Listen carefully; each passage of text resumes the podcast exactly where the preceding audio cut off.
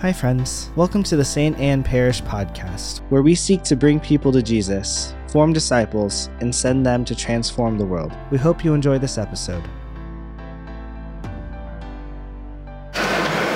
Which of the two sons are you? In our gospel reading today, we hear about following God's two sons. One that calls them both to serve, one says no. But then he re-examines and he goes out to serve in the field, in the vineyard. The second one says, yes, of course I will help you. And then doesn't. And so my question is, which child are you? Now, some of you might think to yourself, well, the historical background of this is that Jesus wanted to let in Gentiles, the people who originally said no to following God, but now are saying yes. And the Pharisees are the ones that said yes to God, God's chosen people, but aren't really following Jesus Christ now. So since I'm in church, since I'm following Jesus, I'm definitely the first child. And you're right. In fact, the gospel for the modern church, I think we are both sons. I think that if you are here, if you are a disciple of Jesus Christ, if you are coming to Mass and you are praying and you are seeking to learn about him and you are seeking to surround yourself by good and holy people, I think that you are that first son. We all have moments in our lives, we know this, that by our sin, we lost the glory of God, every single one of us. And the wages of that sin was death, but the gift of God, which we have accepted at varying stages and moments in our lives, is eternal life. Jesus Christ's unmerited gift on the cross, many of us have accepted that. And we have changed our lives accordingly. So you are that first son. But I think as we look to be disciples of Jesus, there is not just a conversion to believing that Christ is our Savior and Lord, which is the first movement from sin to obedience and life and holiness in Christ. There is also another step in our conversion.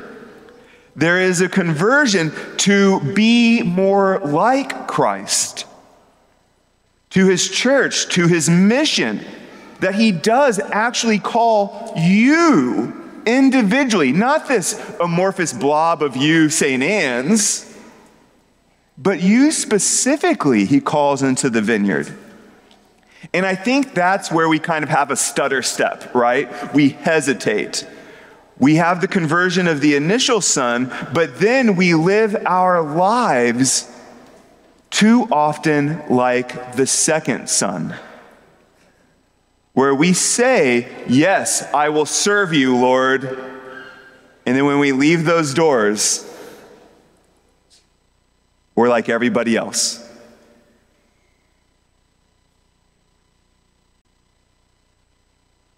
At the end of every Mass in the Latin, it is Ite missa est. Go, therefore, you are sent. Missa, like missile, sent out into the world for a purpose and a direction. Do we believe that at the end of every Mass, that we have been strengthened and given life by the Eucharist for a purpose?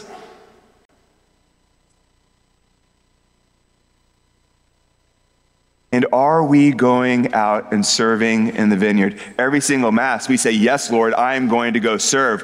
Ite missa est. Let's go. But then do we?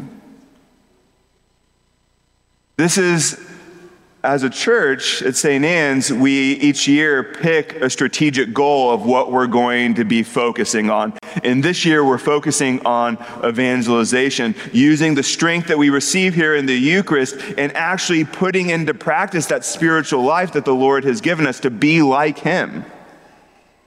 Because we have to.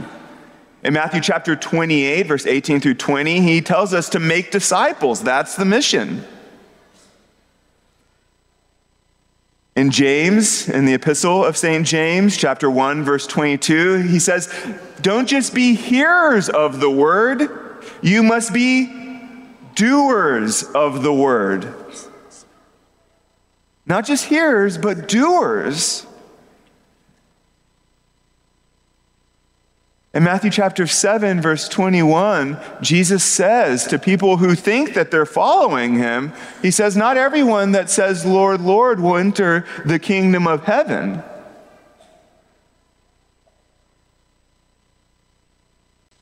We have to have both of those conversions, a conversion of our life and faith and getting rid of sin and choosing life in Christ, but also being obedient to him and his mission. So how can we do this?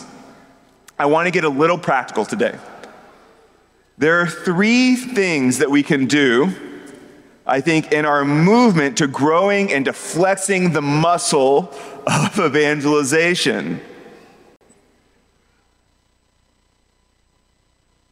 The first thing, if you are scared of evangelizing, if you're like, man, that makes me feel so uncomfortable to think about going out into the vineyard.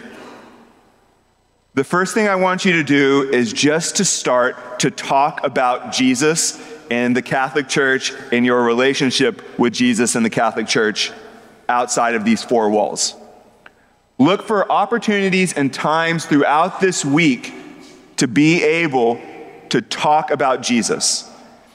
You don't have to be in charge of apologetics. You don't have to know every answer in Scripture. I don't want you to necessarily look up, why do you Catholics worship Jesus in the Eucharist? You don't need to know that the answer is John chapter 6, right? All I want you to do is to talk about Jesus.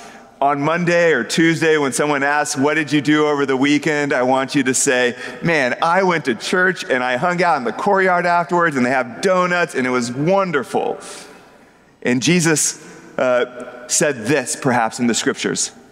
Man, wouldn't that be great? And it helped me. If we shared that, something like that is a wonderful first step. The second step, if you're comfortable with that, perhaps invite somebody to something. A friend, a coworker, a family member. We give all kinds of fantastic opportunities. This past Friday, we did a children's prayer time in front of the Blessed Sacrament. And man, there were some families that I had never seen before. And we had like 150 children sitting before our Lord in the Blessed Sacrament, raising and singing their little voices out to him and their parents in the back. It was beautiful. We do events like that all the time. We have our Alpha program, which allows people to ask the bigger questions in life. What is the meaning of life? Is there a God? Does he have a plan for me? It's right over there in the CC Hall. This Thursday, 7 p.m., we feed people a good meal.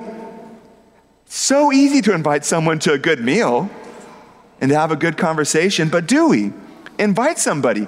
On October the 4th, feast day of St. Francis, we're gonna have blessing of animals. Man, our culture loves animals, right? You can ask your neighbor, hey, we're gonna have blessings of the animals. Do you wanna come with me and bring little Fluffy? Yes, this is the opportunity. And then third, this, I know you're going to think this is the advanced stage. This is just the ordinary stage. That's how I want us to think about this. I want you to pray with people. I was with you till then. I was with you on step one, step two, yes. Step three, maybe not. Well, practice step one and two, and maybe the Holy Spirit, if you ask him, is going to bring someone to your heart. And you're probably going to chicken out the first time, but next time we'll be ready for it. I want you not just to pray for people, I want us to start praying with people. Not just for, but with. Someone comes up to you and they say, man, I'm having a rough week. My relationship with my wife isn't going great, or someone in my family just got a difficult diagnosis medically. And I think many of us are okay with saying, oh, I'll pray for that. But here's the jiu-jitsu move that I want everyone to start to work on, right? I want you to start off by saying, man, can I pray for you for that later? And if they say yes, then you ask the second question. Would it be okay if we prayed right now? Whew. And they might say no, but they might say yes. Ooh, and then you're leading them towards the Lord, who can heal, who can satisfy, who can strengthen. And so here's a quick, easy way. I call it my ARC prayer. It's an acronym. The first thing is A, you acknowledge God. Pick your favorite title for God. God our Father, Jesus my Lord, Lion of Judah, Prince of Peace, any title for God, acknowledge God. Then R, you relate the request. Help this person who received a difficult medical diagnosis. And then you close. I just close with an Our Father. Our Father who art in heaven, hallowed be thy name. You know the rest of it. You acknowledge God, God our Father. This person is struggling in their marriage. Please be with them as we pray, Our Father who art in heaven. 15 seconds of your life.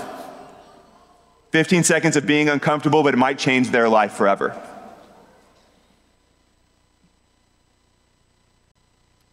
Which son are you?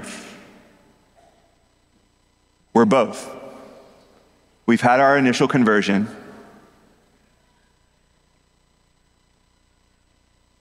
But sometimes we struggle to go into the vineyard.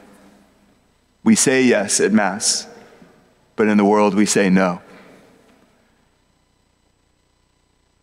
Matthew 10:10 says, without cost you have received, without cost you are to give. And then Jesus tells them, take no money, take no second tunic. Why? Because he wants them to feel uncomfortable. So if you feel uncomfortable in this, amen. That means that you have to rely upon the Lord.